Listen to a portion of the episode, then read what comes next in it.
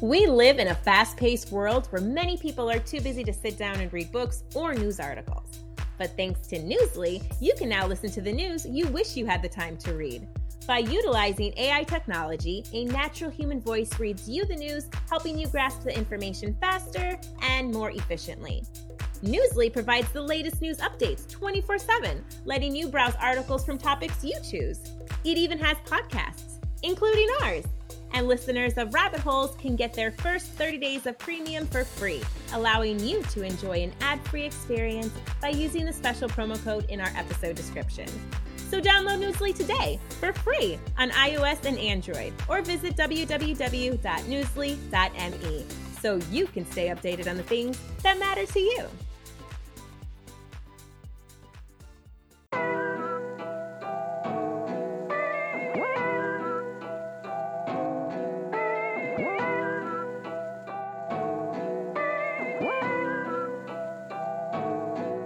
Moving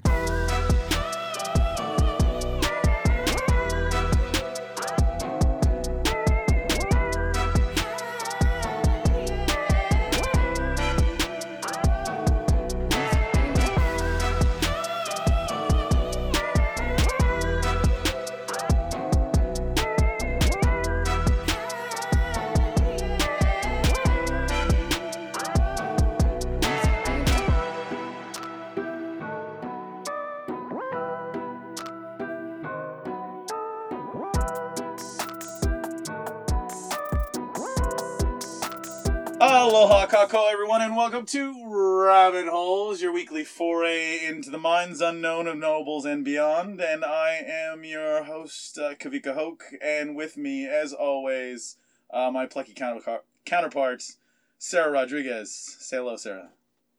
Hello, hello, everybody. So, uh, yeah, so we uh, we come to you uh, weekly to uh, wherever your podcasts be found, and I, uh, you know, I think before we get into like the show itself, we should probably just you know give a little background, a little syllabus about who we be, where we be from, and I would really like to turn to Sarah and just kind of, you know, tell us what you be, Sarah. Who are you? What makes you tick? Why should Oh, we love be, you? What I be? Shit, man, I feel like we both are a lot of things.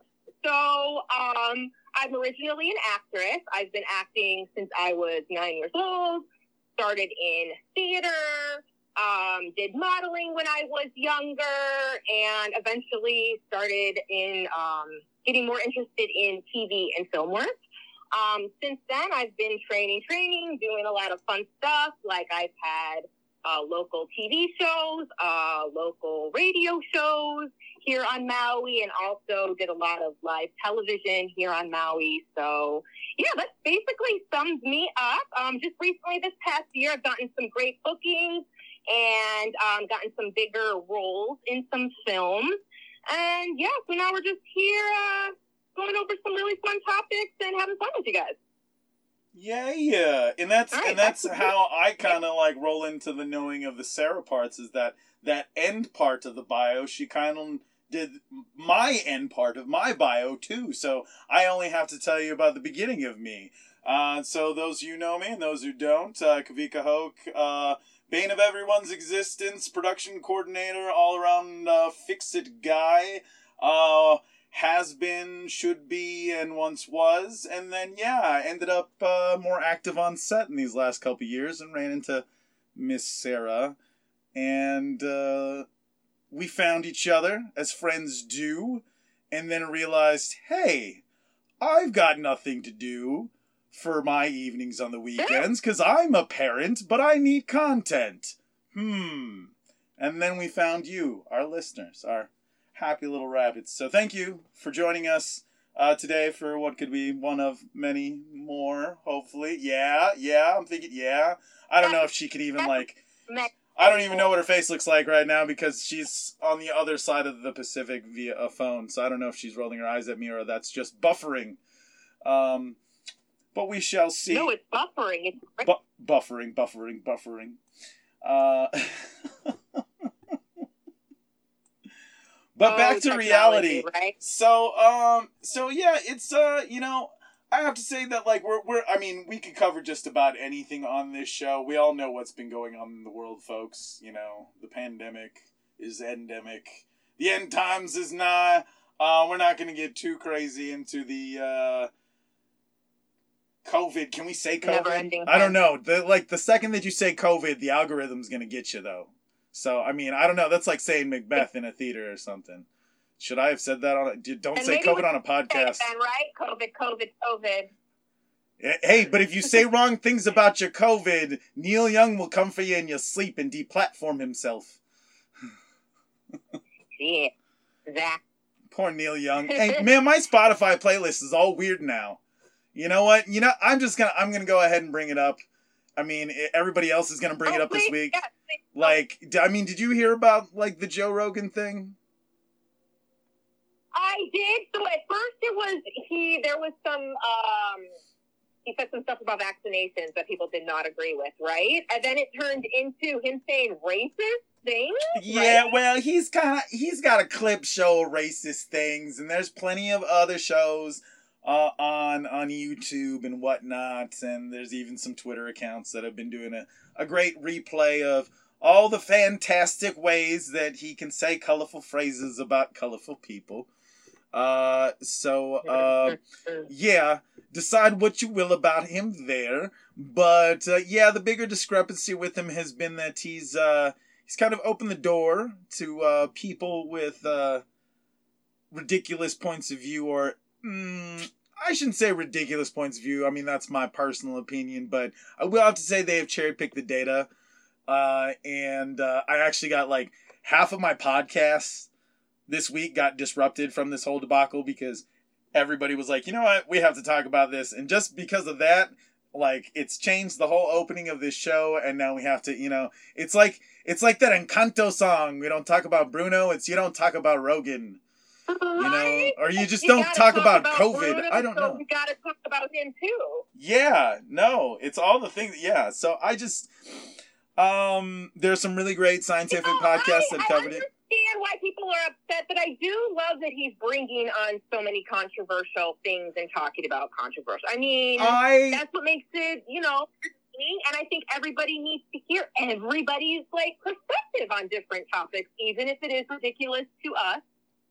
Um, Yes, but I think it has to be presented in such a it. way that, like, I'm okay with trotting out a tinfoil hat every once in a while, or someone who misrepresents the data or happens to be fudging something for their own agenda every once in a while, because everybody's got to be able to see people for their opportunity to speak their own mind.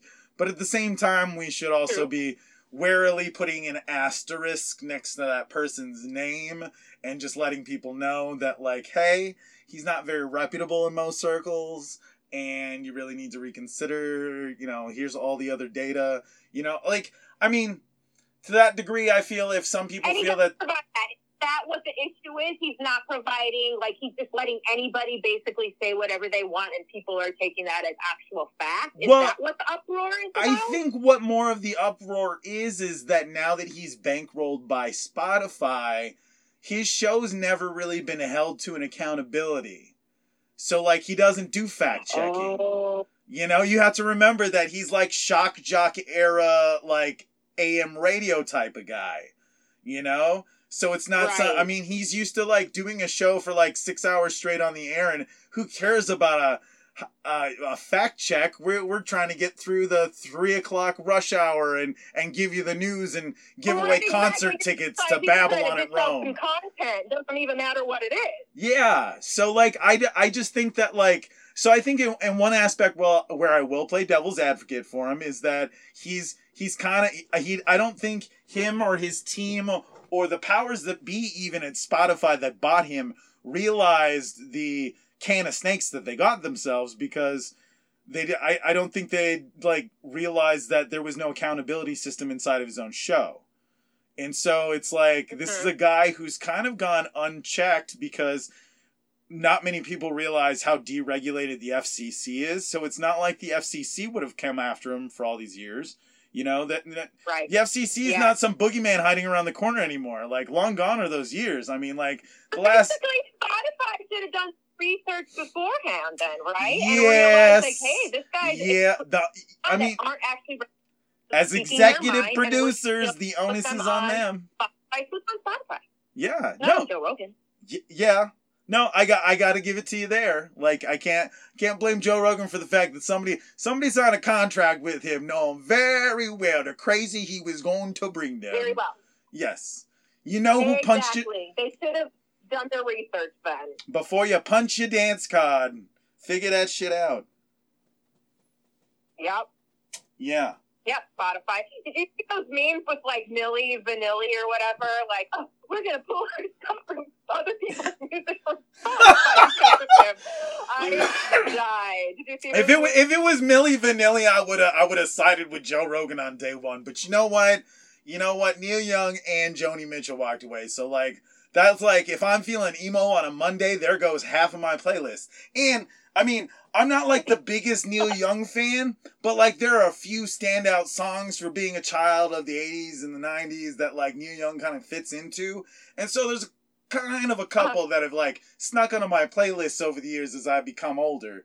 And I will have to say, the second he was gone, the void in my playlist caused me to get rid of certain playlists because of his influence on them. That missing void left me with like weird B-side tracks from bands that I have not cared to listen to since I was You're like completely screwed up.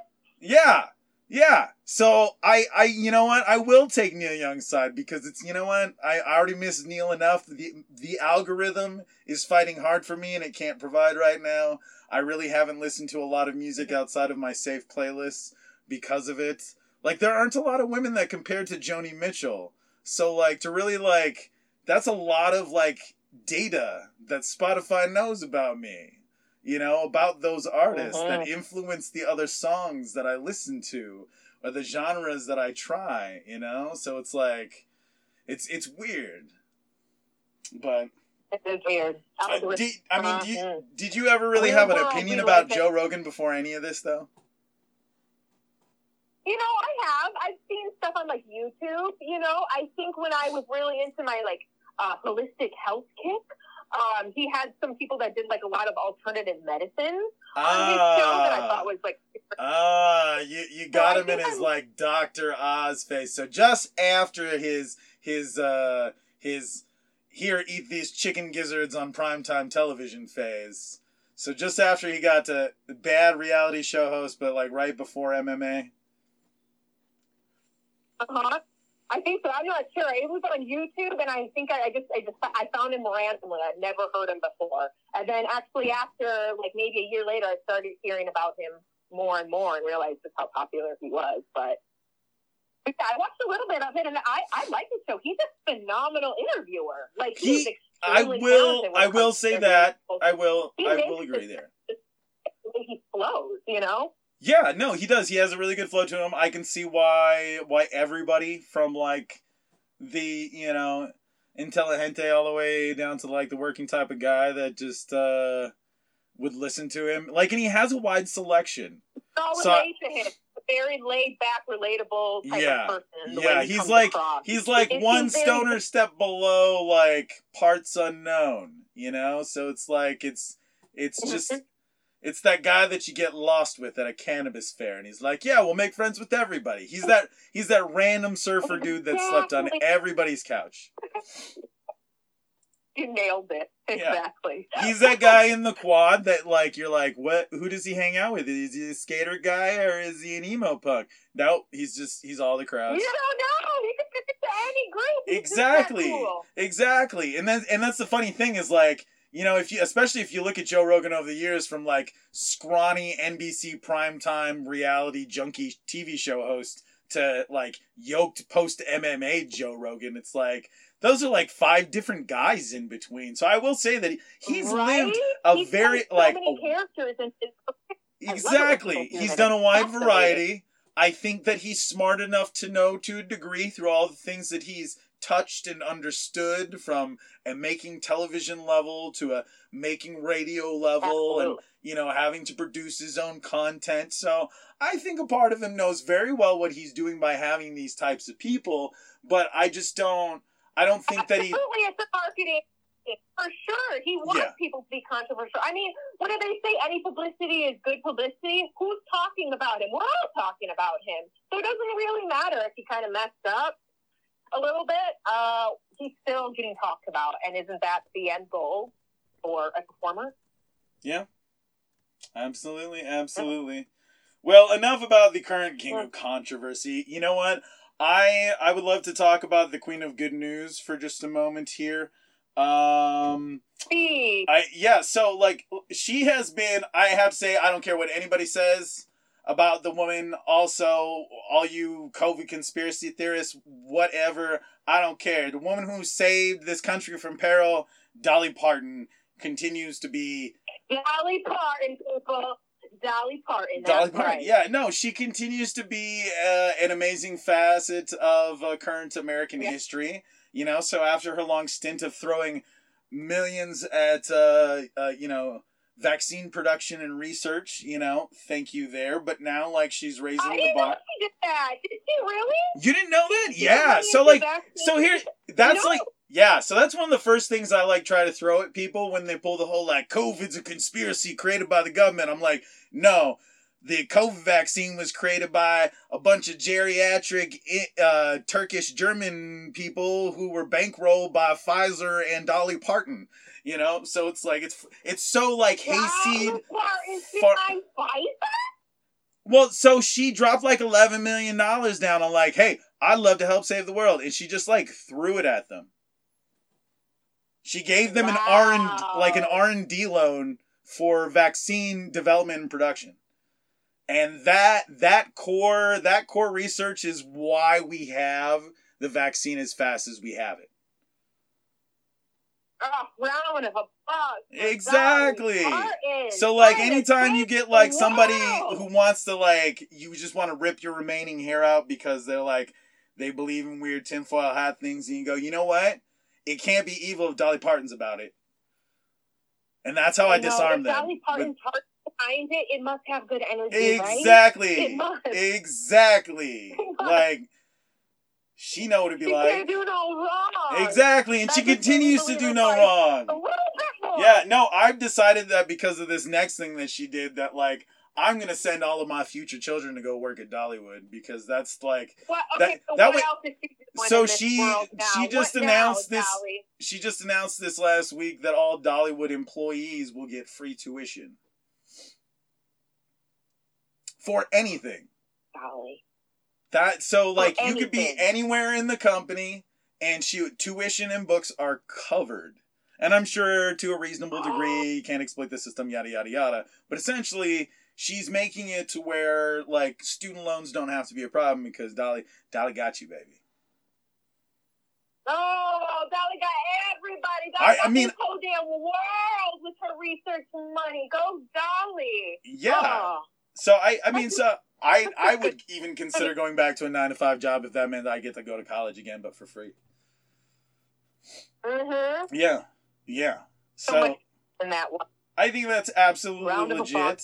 Yeah. Um, and then another thing, because I'm just gonna give her the shout out, because this is something really cool that like, if there are any parents out there that are listening, like, and this is like one of the big things that put Dolly on my radars. I didn't know that she did this until after the whole COVID bailout thing that she did I for, for did so then I started like looking into more of the cool stuff that she does, and so what I found was that there's this: um, if you have kids under five, you can get free books for them until they're five years old.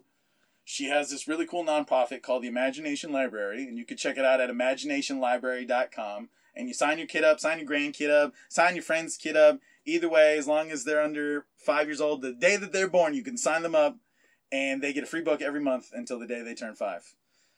And then I guess after that, they got to go to the public library.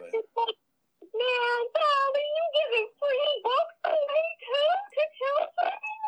Yeah, Wow. So wait, what's the website again? What's? Imagination- ImaginationLibrary.com. imaginationlibrary.com. Yes.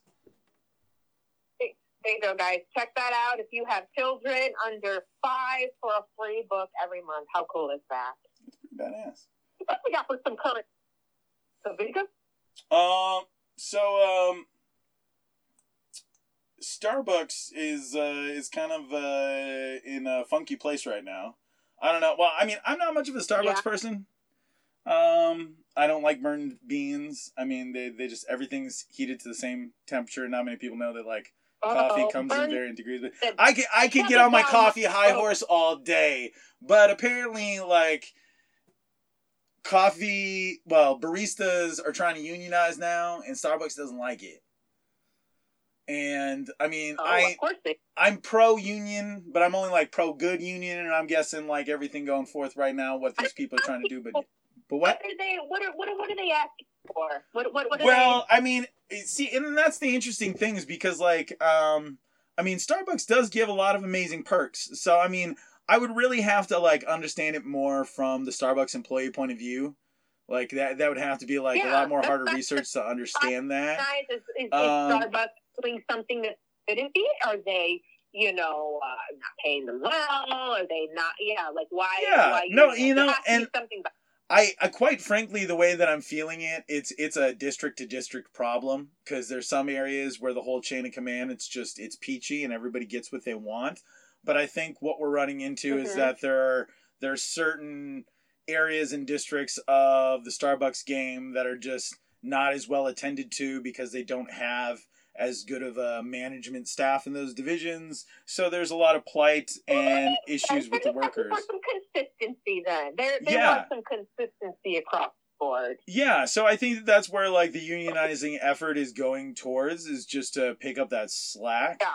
But at the same time, it's not really Mhm. helping Starbucks too much when they're firing employees with loose excuses by saying that you know their efforts to hold union activities on off hours, which again, that's something that they probably shouldn't have been doing. I mean, if you're gonna if you're gonna try to hold like a meeting for the resistance, don't like hold it on your boss's front porch.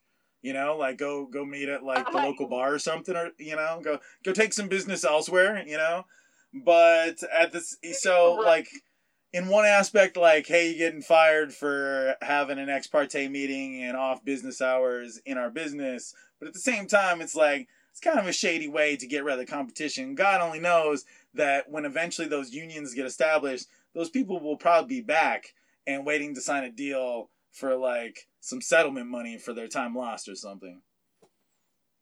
Yeah, yeah. But uh but enough about Starbucks. Man, I don't know. They they just kind of itch at me sometimes. But so like weird thing though, uh moving along, um how much do you know about Bitcoin, Sarah? Are you are you big into Dude, NFTs, I- Bitcoin? No, I, I've tried. I've tried to understand Bitcoin many times because, uh, like, the past couple of years, everybody's obviously talking about it. I seriously do not understand how it works. Is it legit? Is it a scam? Is it actual money? Is it in your pocket? Is it in another country? Like, what the hell is going on with this Bitcoin? Well, first of all, Sarah, it's in the cloud. No, um, um, no, no, it's legit. It's it's just my videos and pictures. I don't want anyone to see. Yeah, right. yeah. So I mean, well, I mean, to give you the the the long and short of it, Bitcoin is legitimate to a degree. Um, it to a would, degree. See, that's why everyone always kind of says, "Yeah, I mean, it's well, see, the thing is, is it's a, it, it's it's a way to introduce new currencies, and the problem is, is you you then have to find a way to put a value in the currency. So, and the currency really only has value once it's it's exchanged from that currency. into so- your currency. Yeah, so unless Okay. you see it in a currency that you know how to use, it's not tangible to you. But there are some people that will just trade a bit wallet straight for value. So I mean there are enough ATM machines now on the mainland where people can like put their bit wallet in. They'll have to go to some fancy schmancy ATM though, but then they can actually like Ca- cash it in for real money. Like it's like going to like the currency exchange and exchanging your Bitcoin for Yes. American dollars. Yes. how it works? Yes. Yeah, but instead, you- it's Okay. really just an ATM. Like in a lot of the places on the mainland, it's an ATM. I mean, anywhere else, you you kind of have to like do a, a hard exchange with someone, and and then exchange tokens, and then write a check or something. But there there are places throughout the contiguous United States that you can take your Bit wallet to or place an order to pick up from an ATM. So why would you want it? It's it's, it's valued. It, right now, it's valued less than the American dollar, and it will. No, well, uh, well, I mean, it depends on what coin you have. I mean, Bitcoin itself is worth thousands, you know. So I mean, that that can go up at any minute. So why Um, would you buy it if you need to just convert it if it's the same amount? Like if like let's say I, I spent a thousand dollars to get a Bitcoin and then I cash it in. How much money am I actually getting after I cash it in? well, I mean, a thousand dollars won't get you like a whole Bitcoin, like because a Bitcoin's worth more than a few thousand dollars. So okay, so however much a Bitcoin costs, if I cash out that Bitcoin, yeah, you can't Like, day trade that. it. Yeah, you can't really. There's no there's no day trading value in that. That's stuff that you have to sit on. Those are things that like you you you, you want to mature. They I mean a lot of coins were kind of made to be an index. you're investing. Exactly. And then well, you know what? And that brings up a really good point because you know what? I've actually been wanting to talk about this for a while. Is a lot I've I've noticed quite a few friends on Instagram and on Facebook getting uh, hacked by people and then offering them like weird day We trade both scams. know I know exactly who you're talking about. Yeah, well, Yeah, actually, yeah. So uh, that happened to. So one, we have a mutual friend there, and then I actually have uh, an old friend from high school that bugged me on on Instagram. But then I found out like her account had been hacked after she did the deal with them, and then another person I knew uh, shortly after that. But yeah, so like um, Bitcoin. it is legit, but people are using it in not legit type of way. Yeah, well, those people aren't even doing Bitcoin. So, so what those, so what those scams are purporting is that you can give them like a hundred dollars and they'll turn it into a thousand, or if you give them ten thousand dollars, they'll turn it into ninety thousand, right? And they'll do it through all these magical day trading maneuvers, and in just hours they'll cross a few date lines and magically give you a mountain of gold. That's not possible. Um, I mean, re- realistically, if you were to day trade just for like currency conversion, you'd have to be dealing in millions of dollars just to try to make like tens and thousands of dollars. It, it really just Gotcha. yeah, that's a that's a rich man's game. Yeah, So it's not even feasible for these people to even be playing that game. exactly. So You'd, you'd have to be playing with with with Mm. heavier numbers and stuff well beyond your access. The kind of things that you know only like seasoned traders are going to be able to access, and portfolios they can play in because Mhm. they they have you know they have bonded accounts and their money is going to come from real place. So you know it's it's yeah it's it's it's not this cowboy game that you can magically strike oil in a day. So kids out there in the uh, interwebs, if someone tells you they can make you some Bitcoin money overnight, that's not how that works. Uh, go find yourself something stupid and safe like Dogecoin, and uh, yeah, just collect that like school bond checks. Uh, Interesting. So you don't. So you wouldn't do Bitcoin. Uh, no, I, I would if I had real Bitcoin money. I'm not rich enough for Bitcoin. Like, I mean, talk to me after I'm worth like a quarter. You play the Bitcoin game. You got to be rich to get richer, kind of thing. Yeah, that's kind of where I feel it is right now. Like, if I would have gotten Bitcoin like 10 years ago, hell yeah, that would have been a smart move. But, like, not everybody's going to get. Yeah. Yeah, this Yeah. is this is no different than like our parents going, "I should have bought Google stock." You know, this is it's the same thing. Right. You know, so Right, I mean, I. I mean, I went to school with a kid who who bought stuff like that. I see. It's all making sense now. It's all making sense. Yep, yep, yep, yep. So I mean, yeah, if you got some money to spend on it and you want to make some, that that's cool. Learn how to get your toes, you know, wet in the water of, of coin. Go on that journey. it's a fun and interesting place. Um, I still don't understand the need for NFTs though, but yeah, have at it. Um, realistically, I'm still at the uh, like hard assets phase of my life. I'd like to produce products and uh, contents and services for uh, boatloads of money that way instead. So uh, why why Hey. why play the market when we could be pirates? Yeah. Yeah, yeah, yeah, yeah, yeah.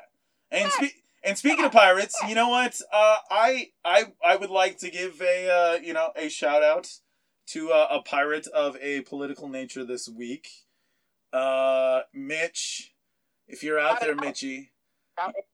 Uh, I uh, I I never really thought I'd agree with Mitch McConnell in my life. Well, you know what? Actually, before we go into this next segment, let me preface this with this. Everyone out there listening, I love politics. I watch politics. I eat it up.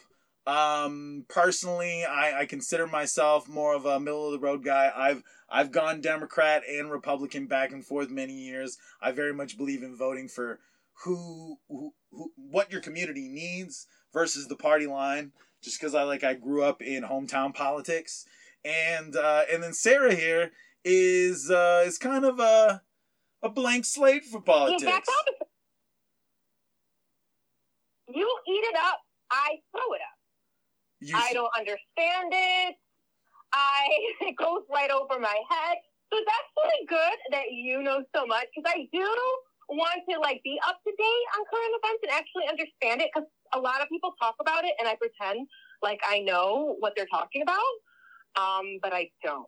So this is this is good. What's, what's All right. the Well, then you know what? Well, then I will help you and anybody else out there listening.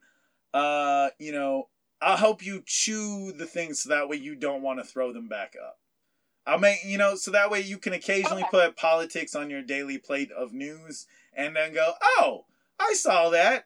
All right, cool. Moving on to better stuff. You know, but like I I totally get how like in the past decade, especially with the growth of social media and like just just the just I think it's that there's so many opposing opinions, so it's really hard to like figure out. Like to me, I'm like, it seems like everyone's lying. So it's like, is politics just like which lie do I want to believe yeah I- you know, So sometimes, I guess. confusing to me. yeah I I think that there are those that have kind of spoiled the sport in that sense of politics Mhm. and and they kind of lead this smoke screen of if I'm lying everybody else is lying and it's like no it's just you dude um there's uh, there's kind of like a who's who of people along the way if you really start paying attention to your politicians that you're like oh okay yeah most of what he says makes sense. And then there are other people like uh, you know Marjorie Greene Taylor who's just batshit crazy and repeats anything that she sees on 4chan is true. Um you know then there's those. So I mean it is kind of hard to swallow that like some places in our country that we would be able to be smart enough to like vote for doctors and and lawyers and judges to be our like assemblywomen and congressmen and stuff. But then in other necks of the woods we've kind of debased ourselves to just you know voting for whoever wants to kill you know the flavor of the weak minority. So it's it's kind of you Yeah. know it's it, it it's a hard poli- american politics is a hard pill to swallow especially since we're it's not as entertaining. You it's not You as can't just be entertaining like- as british politics to- you have to be full into politics to understand politics and constantly following what's happening. Yes. else, like Because at least if like Yeah. at least for the sake of like uh you know British citizens, for those people out there that don't like politics, they still watch it because those guys throw shoes in Parliament, you know. Whereas like the most Yeah. that we ever get out, like I mean, outside of like the insanity of January sixth, like there's nothing, you know. There, there, there's nothing saucy or interesting about American politics. It's boring. It's dry. It's a lot of name calling and unnecessary meetings for meetings. So like the American public is bored with it. so many names called so immature, grown men calling each other names. Well, and then it's that. also a lot of like the misogyny across the line too. Because then you also have this Dude, this whole air of men in politics that just like it, they they don't even want to discuss real politics with women. They just like defer by using all of like the boogeyman features that they use about like female lib, you know, representatives to just like make their you know their voters skin crawl. So then that way they don't even think about the person, and then they dehumanize the other politicians, and then they don't want to listen to them, and then they devalue what they say, and so Mhm. nobody ends up listening to anyone. But uh Oh, but but we'll hold each other's hands and we will navigate through as best we can. Yeah, yeah. Do, do lead the way. Do lead the way. lead the way. Okay, so we're gonna start with Mitch McConnell. And now normally I go Mitch McConnell Okay. bad, but this time Is he Mitch Republican or is he? he is a Republican. And these days, the Republicans are kind of a thorn in the side of the American people. I mean, I will say I have some qualms with Democrats. They are kind of leading their way towards oligarchic rule lately. But uh, Republicans are kind of team evil right now. And uh, it needs to be recognized. And it's actually recognized enough to where Mitch here is actually like putting a line in the sand, which is crazy. So, like, um, the January 6th insurrection event. So he's even like, man, we're so bad. We gotta stop being so bad. Even yes. yes. And normally he's like the first one to make you eat shit. Like everybody goes send him to mitch. He'll make them eat shit. And normally he does. And he sticks his little turtle head out the door in front of the press and it goes eat shit. And everybody eats shit because mitch mcconnell He said to. he is. he's a little turtle you, know? And so normally like normally i don't even like turn on the tv to mitch because mitch is usually just saying some like doom and gloom or he's just pointing blame at the democrats. But i think that like i think like the ghost of john mccain must be haunting him in his sleep or something because like he's actually like towing a party line towards uh recognizing that the january 6th event was like you know, on the verge of being considered a terrorist attack, which I absolutely think it was by all considerations, It consideration. absolutely was, wasn't it? How is it not? I don't how they're Absolutely. in like a gray Like, area. Like, Talk about the evidence. And then the crazier part is like all the people who were there that are like, it was peaceful. And it's like, you guys were on like all these weird alt right social media platforms playing video from your phones. And then that's the crazier part is like the court, the courts have evidence from so many of these people's phones and seeing them right there. And then like they inter like oh my god they interviewed one guy who's like yeah i tried to help a lady from a cop. And then you cut to the actual video of what happened and like the cop's not doing anything too terrible to the lady. But then the guy who's saying like oh yeah i was helping defend this poor defenseless woman he's like trying to beat the cop to death. And the whole crowd's like railing on the cop. And all these people are like yeah the cop was being Oh. brutal. And it's like 20 people nearly shredded a man to they're at the- pieces. Yeah. Yeah. Oh God. so like I I don't you know I mean if people want to form their own opinion on this and say that I'm off my rocker so be it but like I mean the, these people's own video from their own phones from their own trusted platforms that they spew their hate speech on like that told the story like I, I, I mean that's exactly where I went on the day. Like I didn't worry about the news. The news wasn't gonna have that data fast enough. Like all the hacktivists these were of the people that were actually there at the Exactly. event, uh, looking at like live videos and shit. Mhm. So like all the people on YouTube were Hmm. already dumping all that data from all of those other places. And I watched I mean, I must have watched at least like three hours of the insurrection like live in the moment while it was happening. I was just like weirded out. But like what's crazy through all of this is that the Republican Party has been like trying to keep on this agenda that like there wasn't anything too terribly bad about this day and that it was a peaceful protest and that nobody got. Exactly Do you know how many- People broke in, do you know how many capitol police officers like injured. It was nothing. there are capitol police officers that have committed suicide because of that day like that's how heavy Wow, this, this really? event was yeah so i mean we're Yeah. It was trauma. Wasn't there people like hiding in their like offices and stuff, like thinking they were gonna die? Oh, like, oh yeah we're, we're talking about so like it's it's some of these some of these pages it wasn't even like their first week and it's and they're like hiding in a bunker. Like and they, and what's even crazier is that to show from the data that they pulled from the phones from the people that were arrested at the capitol and all like the pinging data on the private network because not many people know this but the second that you go inside the capitol you're on a private cell network.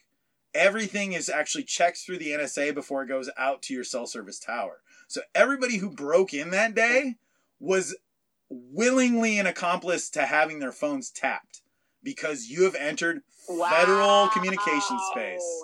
Really? Yes. So all these people who want to lie on television or misrepresent themselves, like it doesn't matter. Their phones were tapped the second that they walked in there and they accessed the network or their phones pinged on the tower and they are subject to search and seizure of all of that data. So if they want to start a coup, that's all on them. And so then the bigger part to take away from that is like all this data shows that they're in places that they shouldn't know how to get there.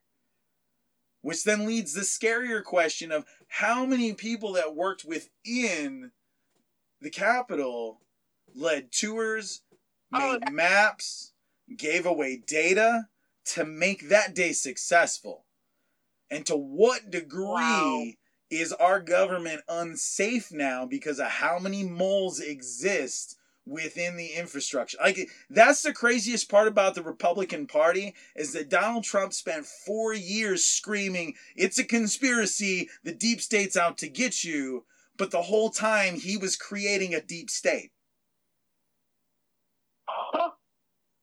Like that's that's all that's all that tells me is that like he where he's all like look at he's just given this whole prophecy a doom of what happens if you let the liberals be in charge but in actuality like the real manipulations coming from the guys that that's in office you know? And i think That that was like the biggest misdirect of his presidency is that he convinced everybody that all of the good things that they had then were good because he was president and that all the bad things that we have now is because Joe Biden is president. Never mind the fact that like the only reason why those four years were good was because that was the economy that Obama left him, and the reason why that we're in the Yeah. dump now is because that's the economy he left Biden.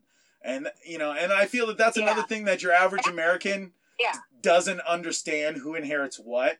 So what things that you can actually hold a president accountable for you know so it's just like first 100 days of a presidency who's really uh, affecting the economy the president from the last four years not the guy that just entered office Right, they're taking whatever the last president did or trying to leg up on whatever the last president did. So hmm, this is interesting. yeah Very interesting. so uh so mitch mcconnell has broken line with with the republican party and he's actually calling the insurrection an insurrection. He's calling a duck a duck which is interesting because like i didn't really see him and liz cheney teaming up anytime soon even though they're technically in the same party. It's just never seemed like that they would ever like have each other's back these days. Um so like i'm hoping that this is a sign that the republican party grows past trump but at the same time i'm kind of afraid of like like i mean from a non politics perspective do you think he could get reelected Uh, no. you don't think so Who? Uh, Biden trump or Trump? Oh, Trump. I, I, I almost, I don't, I, I think he could actually. yeah exactly that same that that would back him up, and like what you just said, everyone thinks that Biden is the one that's messing everything up, but he's actually cleaning up what the Yeah. that Trump made. So, exactly yeah, that makes total.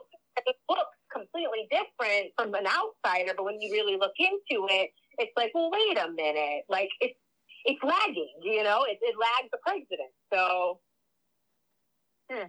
mm-hmm mm-hmm but it did it wasn't there something? Now, obviously, I'm not in politics, but I did hear weren't they going to make it so he couldn't get reelected? Like, wasn't there talk about something where he couldn't get reelected, well so here's the thing or they were going to? So, so if they manage to actually convict him on something hard for the insurrection, or if they could have actually gone past impeaching him and actually holding him accountable, they could have stopped him from becoming president.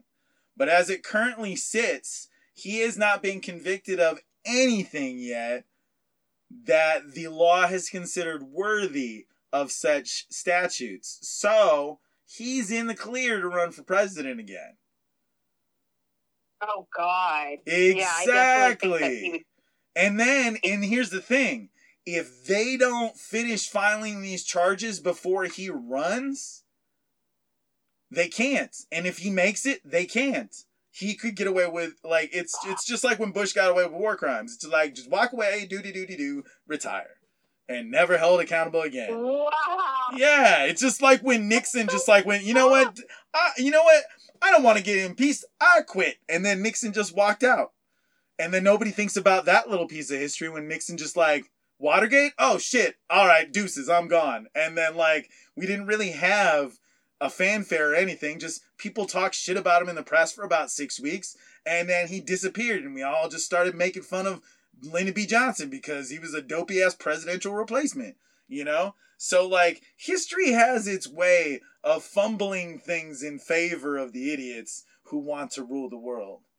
And on Oh, that boy. note, we should take a break. I think that's a clean spot right there for a word from our sponsors. Moving forward.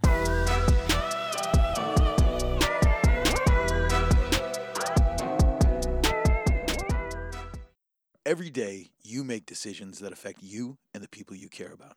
So do your elected officials. That's why elections are so important, because you are picking the leaders who will make choices that directly impact you and your community. Vote411.org is your tool for accurate and unbiased election information, whether you're registering to vote or learning more about your local candidates. Your vote is your megaphone. Use it to pick the leaders you trust. Get online, get the facts, and make your voice heard on Election Day. Moving forward.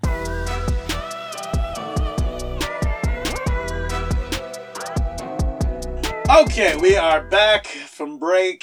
For those of you that weren't lucky enough to have a uh, some kind of subscription service that gets rid of ads, sucks to be you. Uh, for the rest of us, we're back, and uh, so uh, We're back. this this is the portion where we we talk about all those silly consumerist things and pop culture lovable items in our lives that we love that we use to escape from reality because God only knows if you don't obsess over something just a little bit, you might lose your mind in this world. So Very true. so Very, since I talk way too damn much, Sarah, Sarah, could you start? What what are you watching these days, Sarah? Oh, let me tell you what I've been watching these days. Have you watched You on Netflix yet? You know, um, I kind of went through a Netflix dry phase. Everybody else in my house has like something to watch on Netflix, but not so much me lately. Um, I, I have been kind of revisiting it, but I haven't watched you yet. Please, please go on. Oh man, You is such a creepy, disturbing show. So it's basically about like this crazy serial killer that like rationalizes his obsession with women. And like he dates women, he falls in love with them, and then he eventually just kills them. And I'm not giving away like the big plot, like it's part of like even I think the first episode you realize, you know, he's a serial killer. But the way, oh, it's so creepy. I think for girls too, specifically, like it's like you dive into this guy's mind and the way he like thinks about the women and like it's almost like he thinks that he's like a hero and he's protecting them while he's like being super controlling and abusing them. Oh, it's so creepy. But uh yeah, that's what I've been I've been obsessed with that show lately. It's so well written, the acting is so good. Um it's a good one. Interesting, interesting. All right, I'll, I'll check into that. That's the kind of hmm. It, it kind of fits into the, a lot of the stuff that I watch. I I think mean, it might be steered towards women. huh? I think it might be steered more towards women. I wonder if your wife has seen it. Mm, see, there we go. Then we'll check. We'll check there. I mean, I don't know. Like, I do. You, do you think it like plays itself more off to like the Lifetime crowd or the NBC crowd? I think more of the lifetime crowd. You Okay. Know? See, yeah. So if it was more like, Lifetime is steered towards women, but like it's always about women being abused. Like, why would I don't understand why I would want to watch it, but it's so like entertaining. I don't know. I don't know. Yeah. See, I, I'm more of a procedural like drama type of thriller person. So I'm more like Law and Order SVU. So like, Ah, more like the detective kind of like murders and stuff, huh? yeah, yeah, that gumshoe type of stuff. I like. Yeah. Yeah. Yeah. I could watch. I could watch Mariska Hargitay and Ice T all day. What about Dexter? Do you remember Dexter? I wasn't that big of a Dexter kind of like, fan. Oh, you kind of got like both of the worlds in Dexter because, like, you know, the girl was like the cop, but then you had like the serial killer mind, you know, that you're diving into. So it's kind of like a little bit of both styles. I, I think I think I just never got into Dexter because I'm not I don't like that whole like celebrate the villain thing. Like I ca I love a good villain. I'll say that. I love a good villain. But I think the American era of root for the bad guy has kind of taken like a weird psychological turn in character creation. So it's like I'd like to some degree like I understand why a character like Dexter exists because if it weren't for things like Boondock Saints, we wouldn't have Dexter. But in that same aspect, when you look at like Boondock Saints, like you're you're rooting for terrible people doing terrible things, but they do it in the name of what's good. You know, so I think that that's where like I just never really had the stomach for the type of character that Dexter is because I never saw myself to be a Dexter. Whereas I feel like a lot of the people that Uh-huh. like celebrate Dexter. point. That is true. It is Yeah. totally glorifying the villain, and like you do, it's the story rationalizes his feelings and why he does the things that he does. So you exactly. almost have a weird empathy, you know, and a weird like connection because you're like Yeah. seeing him so human, Yeah, and it's really messed up when you like that. Like, yeah. Which is I weird said, because like Lifetime and stuff. We're like watching like really disgusting things happen to other women, but for some reason we want to watch it. Like that's so messed up. Yeah. No, I 100%. But I mean in that same aspect though, like I could watch Sopranos, not a problem, because I could watch Tony Soprano and go, "Oh, you're a piece of shit, but you have redeemable moments. Oh, but you're a piece of shit." And so that that's so where it, really it's just like you're watching this terrible mirror of yourself. Whereas like Dexter is a is is it's a, it's a it's a horror porn fantasy for people who wish that they could make change and then can't. So they'll sit in this little headcanon universe of I'm just gonna do all the bad things to all the people who do bad in this world. And that's what Dexter is. And that's okay that he exists, but he's just not my cup of tea. Mm, mm-hmm. hmm Interesting. hmm But what else you been watching? You've been watching. Oh, what I've been watching? Oh, oh, Oh. well, Well, I- I'll let you finish, and then and then I'll go. okay. Um, I've been also watching White Lotus. That was filmed in Wailea here on Maui. Oh, at, yes. was it, four seasons? I believe. That was at the Four Seasons, and uh, it even has regular walk-on appearances from a certain uh, assistant director we know. Really? Have you There seen a walk-in appearance? have Have you seen all the Brad scenes? Oh yes, I have. I looked. Well, yeah, I've seen him. I saw Patty. Oh yeah. I saw Harry. Uh huh. Like, I specifically was looking in the background a lot of like the you know bigger like the dinner scenes and stuff to see like everybody you know Yep, like the who's who of yes, all of So all of our friends of the background scene. Yes, it wa you know it really showed you like how how well Maui survived like survived COVID, and we had just enough ensemble people to make a whole TV show happen for HBO. and they had to quarantine there for like a month.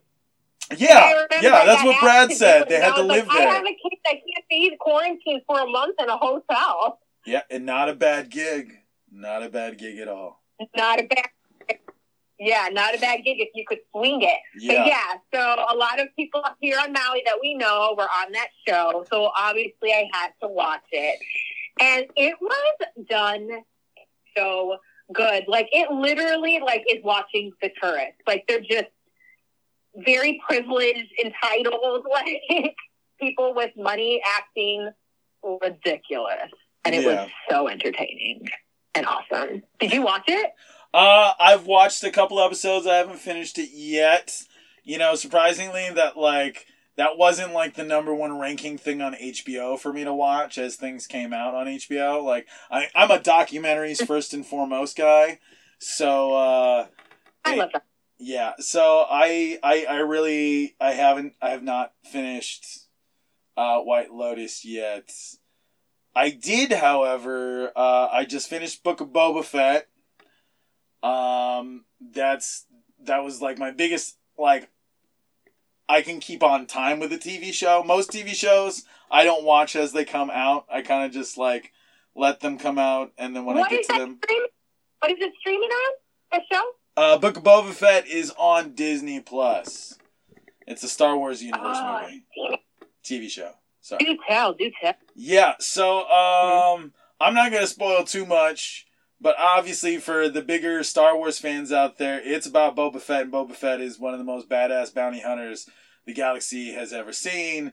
And at the end of Boba Return of the Jedi in the original trilogy, we were always left to wonder what the fuck happened to Boba Fett after he got kicked in the Sarlacc pit by Luke and the gang uh, at Jabba's barge. Yeah.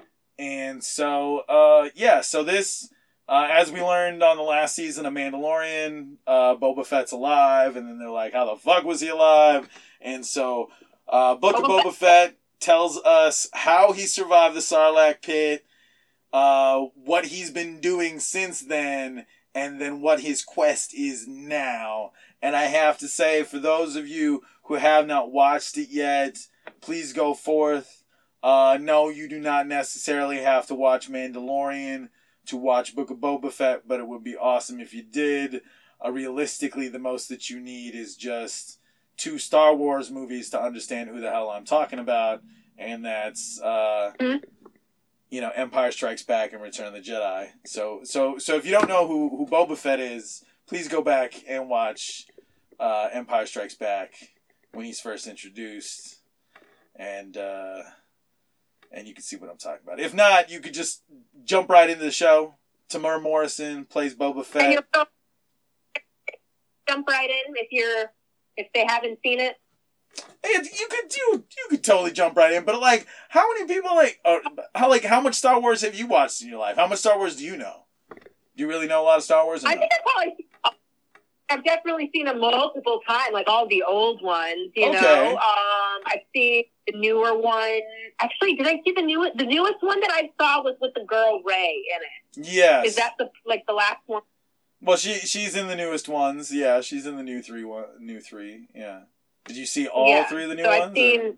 I'm up to date then. Okay, yeah, you're more or less. You know, you've seen enough or as much as the average person. Yeah. I mean, who hasn't seen Star Wars, right? They're so good. Uh, yeah. No, some of them are. I mean, no, I, I, I watched a lot of them, even the animateds. They were pretty interesting. I will say that Boba Fett is really playing on to some fan nuances of my childhood, and I heartily enjoy it. So, on the other end of the my review right now for Book of Boba Fett, to those of you that are complaining out there that like they've ruined it to some degree, like guys, please get over yourselves. What else would you have to? Please tell me in like a thousand words or less how you would have done a better Boba Fett reveal than that. Because quite frankly, I think that's exactly what we've all agreed upon in like the low talk of halls at Comic Con sitting out every year since we was kids. So get over yourselves, enjoy the show for what it is. That's my review on Boba Fett. Yeah, get over yourself. Get over Um, yourself.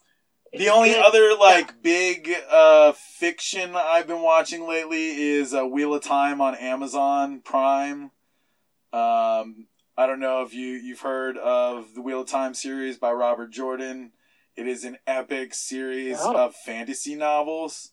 Like this is like Game of Thrones, but a million times better, and it doesn't have to rely on gore and f bombs to get you there. Is it like an Prime original? They've been putting out some good stuff lately, huh? Amazon Yeah, yeah, yeah. No, they've been signing some good contracts. They they've been making some some good choices lately. Them and them and Apple TV have been Yeah. making some pretty good choices. Um, They've been stepping it.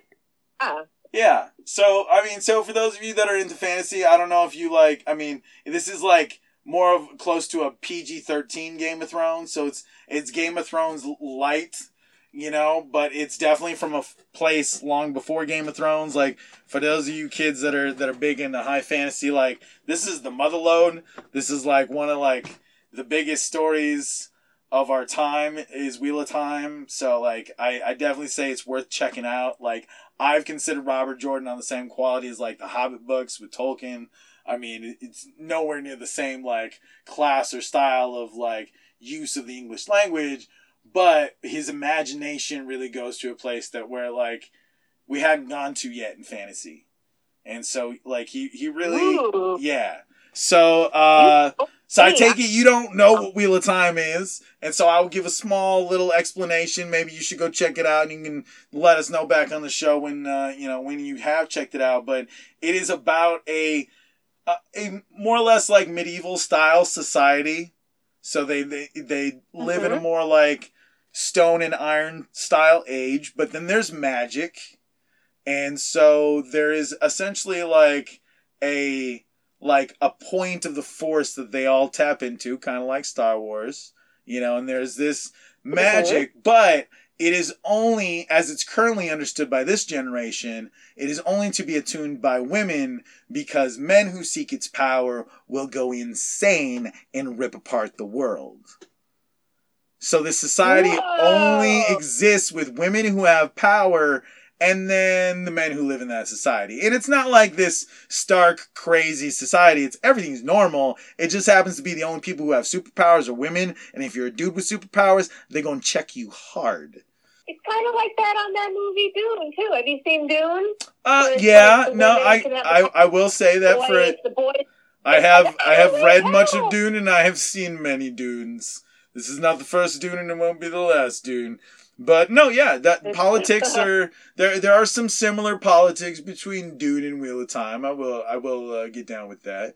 But uh, yeah, this, this is not uh, riding giant worms on Arrakis. This is uh, a bunch of kids on a quest uh, through like the highlands and lowlands as they get chased by orcs and have to discover the power inside of themselves and potentially save all of mankind and its existence and connection to itself through reality and nature. That sounds really badass, and I want to watch it. Yeah. So the first season is on Amazon Prime. Uh, it got rated uh, fresh on Rotten Tomatoes. I was very happy with it, being someone who fell in love with the books, and so uh, totally, totally, totally worth it.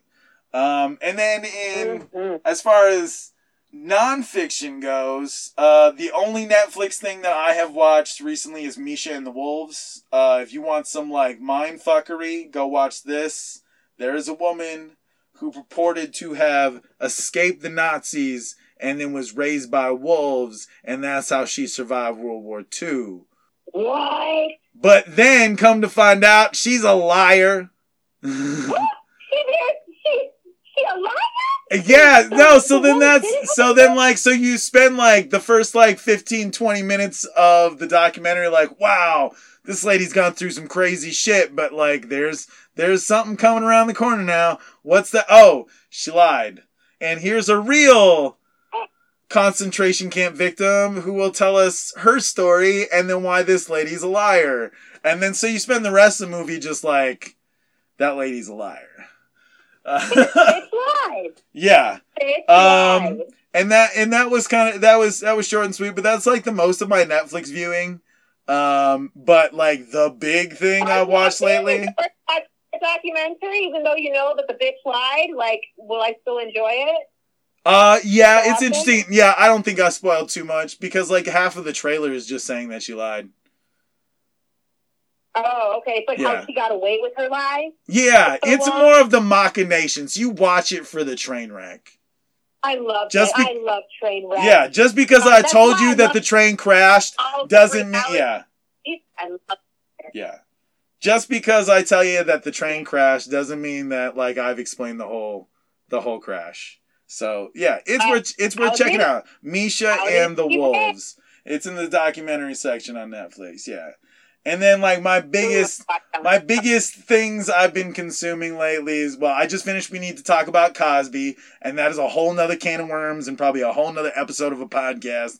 But please do go check that out. Uh, Cosby was a great contribution to comedy, the arts, acting, unions, yada yada yada yada. But he was a piece of shit who raped a shit ton of women and used quaaludes to do it and admitted to it multiple times. thing.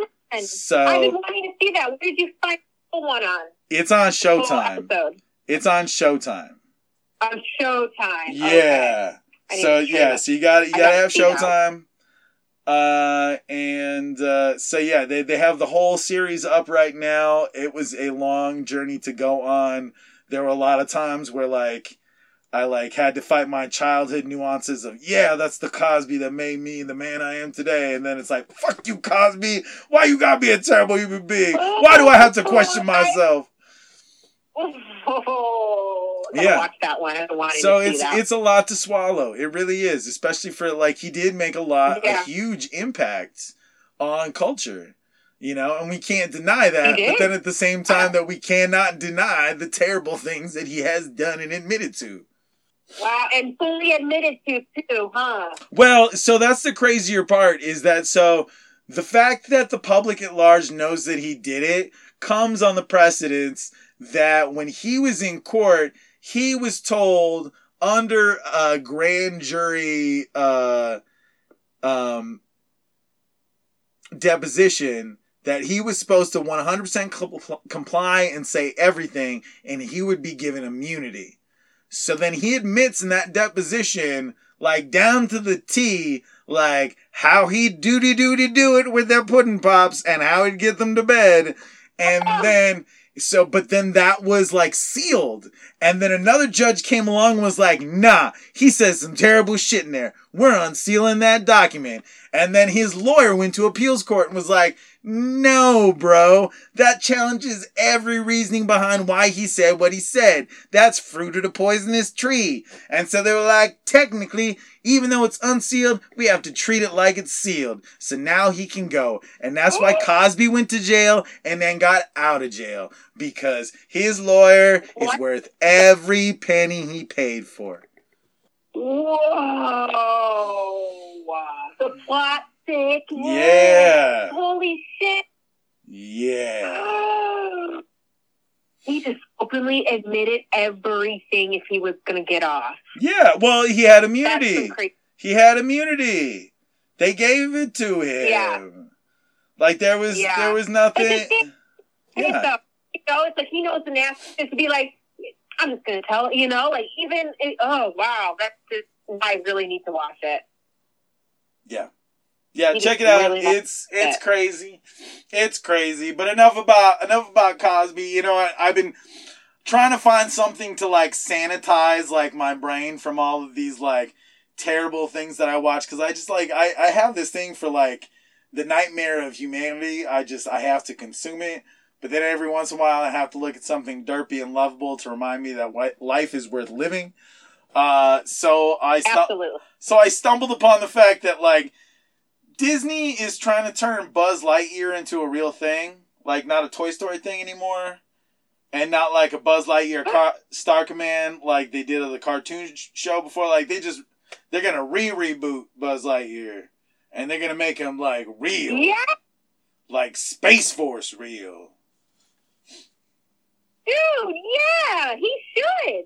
They I- should do that. He was the best on on that on that movie. But it's gonna be Indeed. Chris Evans. How many were three? There's four Toy Story movies. Four. There was four. There was four, and then there was like six micro shorts. I liked the the luau one. It was kind of crazy, but like no, the fourth the fourth one was really good. I I thought three three was done very well. Uh, two was kind of the iffy one for me, but like yeah, four four really, especially for like the way that it was meant to reinvoke a a reverse feeling from everything you had in the first movie. It was just yeah, it was great. But So I, do you think this one is it like his story after Toy Story? Is it before Toy Story? No, no, Or no. So like, no, it's he's Toy- real. So it's like we're going on Star Command missions. This is not.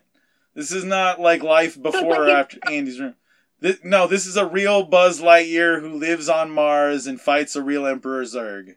Yay! All right, I'm totally gonna watch that one. Okay, all right. Well, at least that's one of us because I don't know. I really don't know. I don't. I re- I really don't. I d- really don't. But you know what? That uh, for as much as I don't know, you know what I do know about products and services. So we're gonna, you know, leave for uh, products and services, and when we come back, we'll talk about things that I do know, like outer space. Moving forward.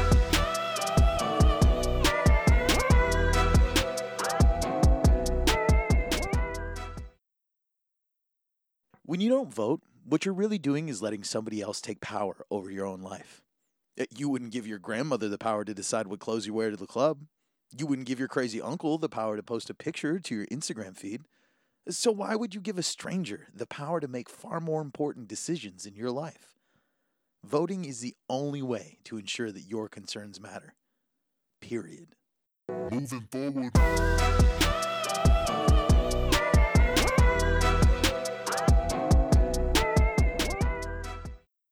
All right, we're back. We're back, back, back, back, back, back, back, and then some. And so for our like our juicy full topic of the day, where do our brains go after after all the things that we thought about, all the adulting we've done, all all of the where do I escape to in reality, you know? And I thought it would be probably like the best way to to like you know express like the core meaning of this show you know what what what are the the ridiculous rabbit holes we go down the the things that we want to solve the the things that we want to be or become and for me the biggest question has always been space Yes. Sarah, you down with final space? yeah the final frontier right and so i have a question that it always comes up between me and my cousin all of the time. Like we've been asking this question since i was like Okay, 13 years old. Like how do you live in space? How do you go to space? How do you like so like I, I think it's it's easy to take it like bit by bit in these little sections that we've made in advance. Um i'd really like to pick your brain first sarah on some of these things because like i've been down these holes many times. So so getting getting your your new perspective on these things i i have not known yours. So yeah. please i would like so like so Oh, first of all do you like do you believe in like mankind moving to space or living in space or working in space in general See, I'm a little torn because I do, I definitely 100% think that there are extraterrestrials. And if we start venturing out, we're going to like piss them off. But I also think we're destroying the earth. And if we could get more people off of the earth, then I think it would give the earth a little time it needs to heal. So I, I'm a bit torn. I think I love the idea of like people living out in space and in colonies, but like how would it happen, right? Is it yeah how, how do you really get to that yes 21st century, you know, where it's like literally like communities that are growing their own food and like, you know, being very um, they're they're researching, you know, are they there for that reason? Or is it like WALL-E where we've screwed up the earth so much and we're just basically just pigging out up in space? So it's like which one would it be, you know? Well, I mean, realistically, it can't be the WALL-E option because, like, we we don't we can't mass produce that kind of like lazy yet yet. I'd say maybe like we we Yeah. have a few hundred years before we could get that kind of dystopian stupid, but like. I mean, no, I, I understand the apprehensiveness to like moving to space because it's like, how do you make it safe for like all those people to live out there? Mhm. You know, I mean, and, and that's a lot like, and that's I, I didn't even put that on the list. It's how like I mean, I thought about a lot of things to bring up in this discussion today, but I didn't even like think about scraping the conversation of like how smart do you have to be to live in space because like I would like to think that we're all smart enough to know like don't go out that airlock, but if there's anything that like that we're not. yeah, you know, if there's not that- anything that this pandemic You know, someone would be just walking off that and Yeah. walking right into space, into Yep. oblivion. Exactly. Exactly. There are just some people that just they they they they change the bell curve so much in class that you know an F and a C can mean the same thing on uh, on the sa- on, a scale, you know? So Yeah. so like Yeah. yeah. So I just I just felt like I you know what now that we broached it I guess yeah all right. So first thing about going to space are we smart enough to go to space? I mean technically mankind has proved that they can go to space. We have the space station up there. So like yes, but like society as a whole I I don't don't think Maybe a top elite people should be up in space. Maybe- like science. But see, but then, then now we're creating a one percent in space, and I don't ever feel like I'd be allowed in that one percent. But I'd like to go to space. So like, I don't know. yeah, I- but I like to go too. Yeah. See, like we'd go. all like to go to space. So I think there just needs to be like I, I I think if we get to a like an understandable like how can we make s- space like kid safe? Then it's like idiot safe. Yeah, exactly. And then yeah. People So then just to like so then- up to space. Can they make so anybody could go there? Because if that's the case, yeah. But like as of right now, there'd be a very very small percent that would even be able to get up there. You know? Exactly. Because then that would bring the next spot, like after being smart enough for space, you have to be fit enough for space. You have to be fit enough. And I didn't realize, you know, now that when I knew we were going to talk about this topic, you know, I watched videos and did some research or whatever. But like, yeah, you have to be physically very, very strong just to be able to withstand the things that you would have to do in space on like an everyday basis, Yeah. or just getting up there, like. You know, w- you know, withholding the pressure of Yeah, you how know, how many G forces can you take on your chest as like you have millions of tons of gasoline exploding behind your buttocks and you're propelled into space as your Yeah. brain rips to shreds inside of your skull. Yeah. No, I get it. Yeah. No, human beings are not built for that. So then the question is, is like, how do we make ourselves all built for that? I mean, that's like all of us. I mean, I, I, I, I think they trained like what two hours a day up in space, but like I don't know how much they would be training just to go up to space. You know, like what's the training leading up to it? That's That- a lot that of would be- cardio. Lot, a lot of cardio. That's like that's more cardio of- than a than a whole swim team and a and a and a track and field team combined. mm-hmm. Yeah, no, I don't think many people would have the determination even to get through the working out part just to get to you know them to be able so to get this to is space. Like, I don't slowly leading people have that in them. towards.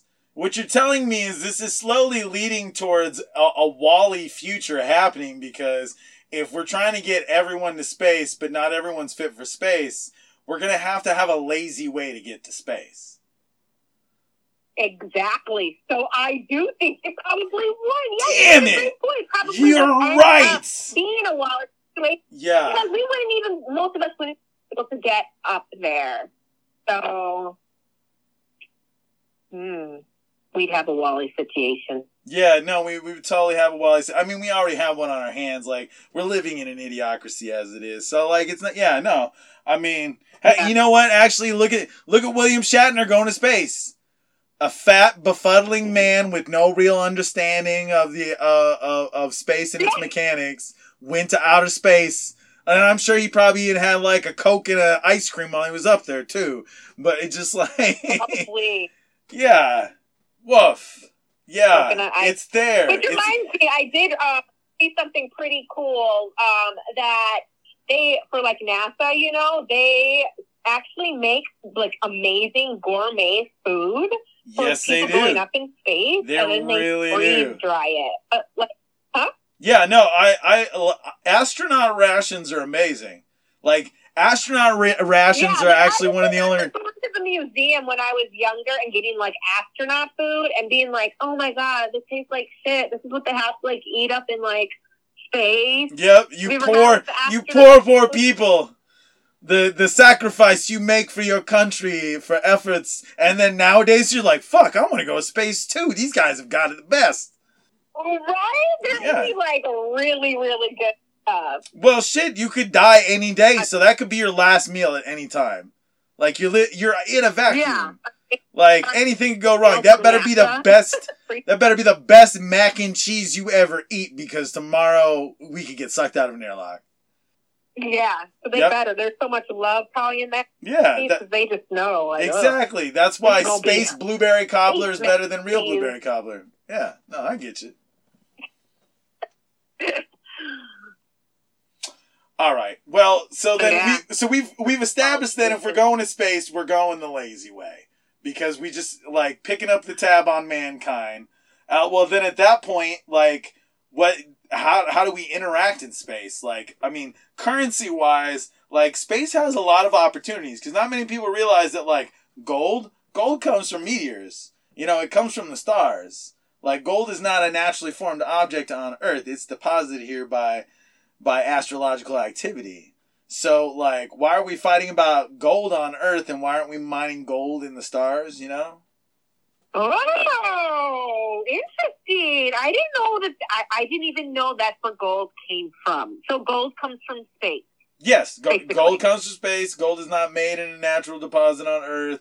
Gold, gold is, and that's why you find it in little flecks and pieces throughout the Earth because it burns up and turns into little meteorites, and then it shoots into the ground, and it's it's like the meteorite blood spattered it through another rock, and that's why it, it's Are it- you kidding? Yeah, oh, How that's have so much of it then? That's crazy. Yes, we and that's what's crazy is like that Earth was hit with just enough to where there would be enough gold for it to be the currency of the world. Like we just decided Wow, that this that right? this was the item to be. Yeah. And then we're lucky that that Earth has enough of it randomly. I mean, and that's the thing, we're going to run out of gold. Yeah. Like we only have so much gold that's actually in the reserves, but then there's so much gold that gets mined and gets used for technology. Like the like the reason why iPhones cost so much is because of how much gold goes into them. Really? Yeah, that's why iPhones Yeah, are like bomb products. Be- Then. That's didn't think we would have that much gold. Gold- yes, so because it- gold conductors make gold is one of the best conductors. So the microchip systems that like all the interfaces inside of your phone are gold. So is that a plan at some point for them to like get more gold on like? I mean, is there gold on Mars? Is Well, see, gold, that's the thing. Where is the gold? The It's on gold- asteroids. Like, it's gonna have to- yeah. From? Like where? So, but then they're gonna have to go on an asteroid hunt because not every asteroid is gonna be made out of gold.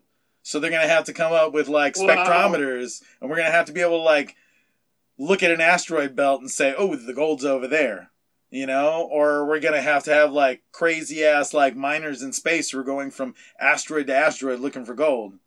I don't know. You know, I mean, I guess that's for like the fat Uh, cats of industry to figure out right there. But like, I would think that it's like, The gold rush, it's space gold rush. yeah, the space rush. Will it happen? Yeah. Space rush. Damn, I never knew that. I can't believe I never knew that gold comes from asteroids. It's not something that's like the Earth makes on its own. See, look at And it's that. only a certain amount. Stick around in this podcast. You'll learn crazy new things every day, kids.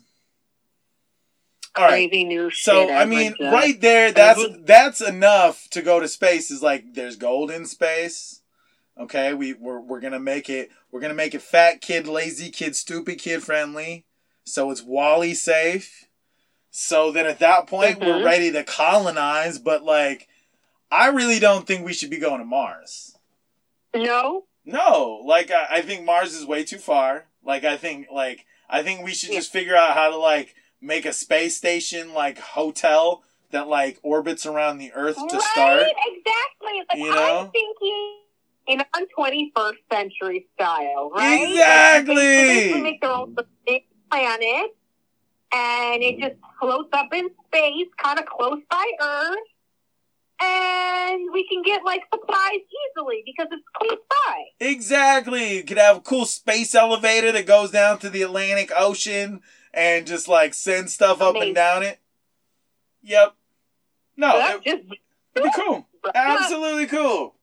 And totally feasible. And then if there's problems, we can always get to it and fix it.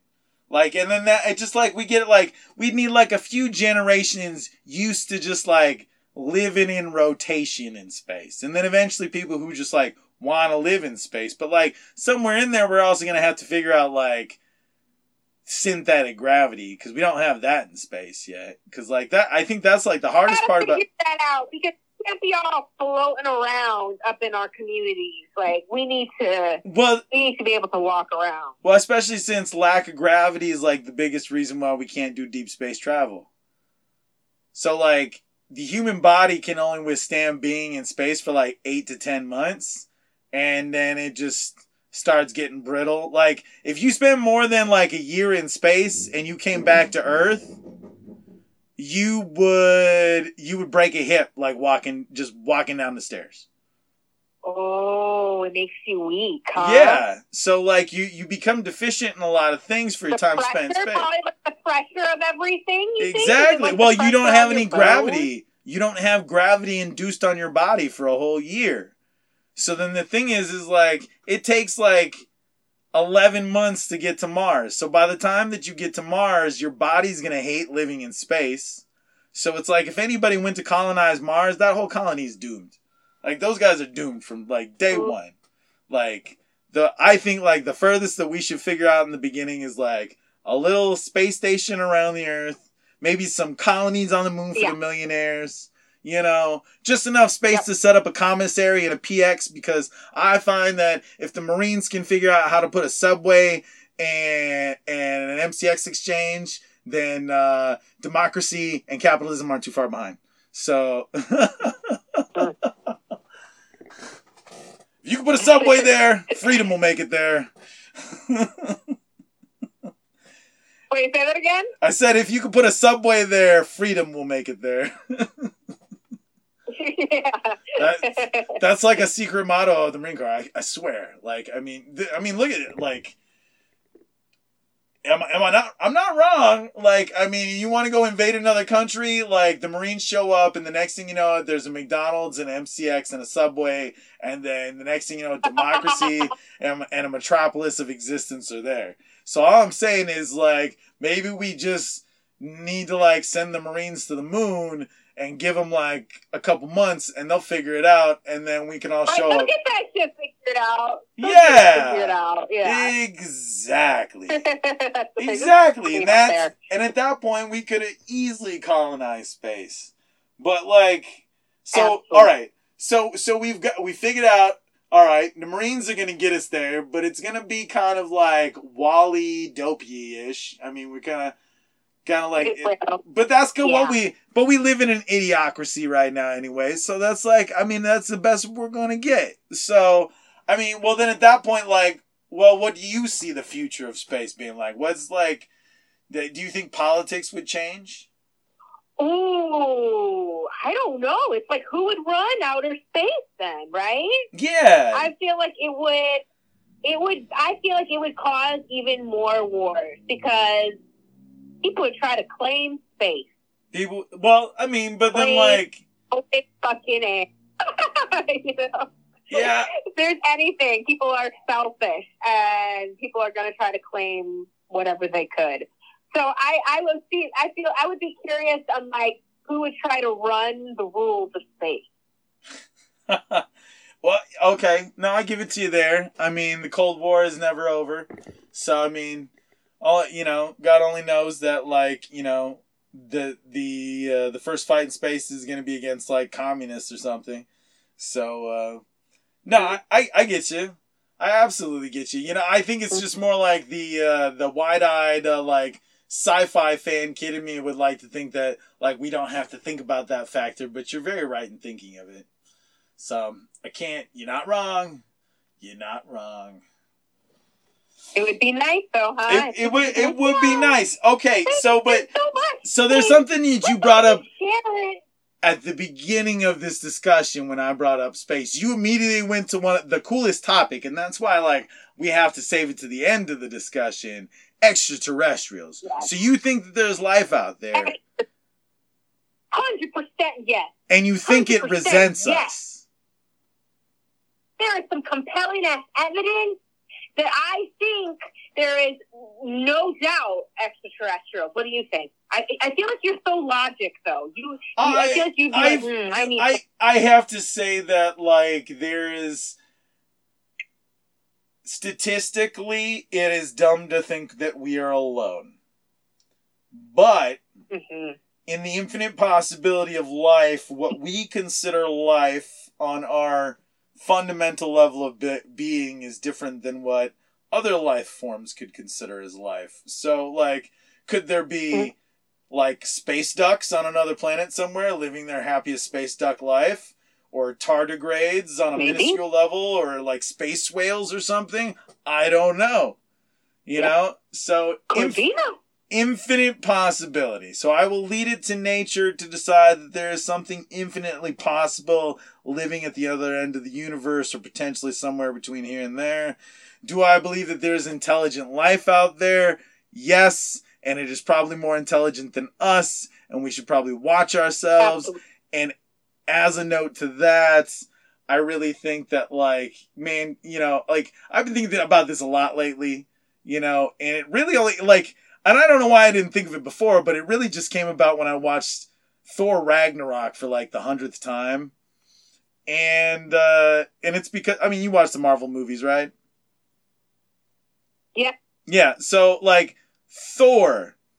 Thor is the dumbest guy Mhm. in outer space. He's hot. We can all agree on that. But like on an IQ level for like denizens of the cosmos, he's your surfer bro of outer space, right? Yeah. But I didn't like him. Yeah. but in applied mechanics of like physics and knowledge, even the dumbest surfer bro in outer space is smarter than the smartest person on Earth. Mm-hmm. So, in thinking about that, it's just like mankind is ill equipped for living in space. And if it is to encounter another species, it is going to be incomprehensibly a million times smarter than us because it figured out how to get here. Oh yeah. Because that's something that we haven't even figured out yet. We, we don't know how to do anything without like cutting down trees or burning dinosaurs. Which I'm sure that like if they aren't already here, maybe they're already here. There is theories that they're actually here living in the ocean. Have you heard that? Have you heard that theory? Yes, yes, I've heard that theory. I've also heard the theory that like the Earth is hollow, and I've also heard the theory that we live in a dome, and I've heard the theory that there's people on the dark side of the moon, but it's really just the Chinese growing alfalfa sprouts. Did you see the video though? Okay, so when was I think it was 2020. I think it was December 2020. There was a UFO on Oahu. This weird blue like cylinder thing that a bunch of people like chased, and it went down in the ocean, and they tried to find it, and they couldn't find it. Did you see that? Yeah, but like What do you think about that? a lot of those things tend to just be like reflections and then people don't realize it. So then it's like you have like a bomber being tested and it's got like reflective material for it to like you know not get hit by low ground pen- penetrating radar and so that way it's not seen by other ships on the horizon. So then like you know i mean and a lot of those things can be just about anything and most of them are usually Mm. explained pretty well afterwards, and not in the kind of way like, "Oh my God, that's totally a a, a UFO cover up," but in a lot of cases Mhm. of like flash of light. So like the thing that I found the funniest about, especially being like someone who spent a lot of time in the Midwest and in farming country, is like nine times out of ten. You're gonna get like people out in the middle of nowhere and go, I saw these crazy lights and it came in a triangular formation in the middle of the night and then it just disappeared. You know what else flies in a crazy ass pattern every night over the skies of California? And we know they're not UFOs because we're just dumb hayseeds. There are RC planes with prop motors that go in predestined commanded rotations above fields. And they're essentially Uh-huh. like old age drones. They're just RC drones and they do all of like the crop dusting. and in a lot of cases, those things are easily mistaken for as UFOs. I really think that if we It had is- like, Huh? I want to hear your take on this. Then I really think Wow. that that in general, like the idea that contact has been made is sensationalized by people wishing that there was something greater out there. I think that if I think that if extraterrestrials did notice us, they would have already taken advantage of us by now and made contact because there's no like there's no real reasoning into thinking that mankind is so special that it merits a conspiracy to hide like one of the greatest interactions of mankind. Also, like throwing the fact that we would obviously be ill equipped for stopping aliens.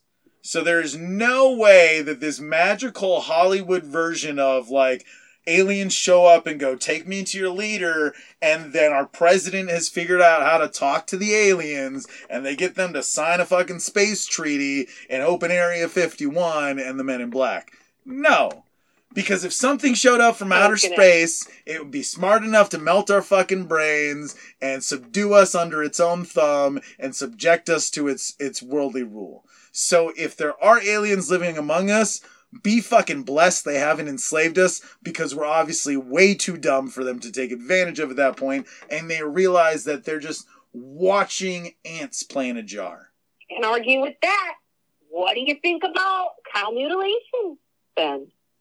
Hmm? What do you mean? As far as like cow mutilation events, most cow mutilation events aren't aren't proven to have come from anything crazier other than like local animals and then like crazy nut jobs. So like and and I haven't really seen any major like cow mutilation in the news like on a regular basis. Like I think if anything No, like it's more it's more huh? like I feel like it was a these or something that like the cow mutilation was Yeah. possibly and you would hear about I, it. I feel that these days it's more and more light formations are being noted, but then in a lot of cases there's no there's no original video. And that's what the the problem is is Mhm. that like most of the video that you see on YouTube is obviously doctored. So then you have people that are Yeah. just like telling a story and they're recounting it. And then they put that little thing down Yeah. the bottom that says this is this is an artist concept of the event. And that eventually someone reuses Yeah. that video enough times to where it shows up without the part that says that it's a reenactment, and then people just take it as real. I I'm actually like I'm I'm very opposed to most like they're out there conspiracies about aliens because I think they're just so poorly founded. I also think that that like in a lot of cases like mankind thinks it's way too smart. Like I think the sadder part is is that the universe is vast and we haven't run into anyone yet. And if we have then we were probably like we ran into one and they didn't get word back yet because these guys were like scouts sent millions of light years out or something, you know. But I Yeah. just yeah, I, I I think that like by like I think that it'll be a long time before we figure out are extraterrestrials real and is time travel possible. Mm. And there's way too hard of a question Yeah. to figure out both. File too until we could actually uh, mhm, solidify the answers to that. Well, it's fun to talk about. Well, I mean, it would totally be possible, but like nobody, like I don't. Well, I don't know. I mean, you have to splice like time and space in itself, but that's that's a whole nother bag of worms, and I think that's a story for a whole nother time. And I think we could go on forever about that, but I really think that we covered like you know how plausible it would be to go to space and how we would do it. Yeah. And yeah, no, I think that we're all problem solved. Not that it's a problem, but we went there, we did that. Yeah, yeah. Mhm, mhm. Yeah, and you know Yeah. what? And with that, I'd like to thank y'all for coming on this journey with us today. Uh, we'll see you again next week, Sunday. Hope to see you again. We'll talk about more what's crazy going on in the news, and uh, you know, maybe solve a few things along the way. Maybe learn something new. Sarah, you got anything to say to lovely people out there in the Don't internet come verse? down. No, but I'm just um, thanks for watching, guys. Um, coming down the rabbit hole with us, and hope you dive on in in the next episode. Awesome, awesome. All right, everybody, thank you once again. We will see you next week. Roll credits. Woo! Bye.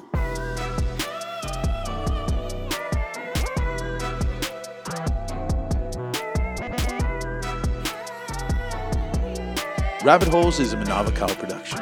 This episode was produced by Kawika Hoke and Sarah Rodriguez. Make sure to subscribe and follow on your favorite podcast platforms to add our weekly episodes to your queue.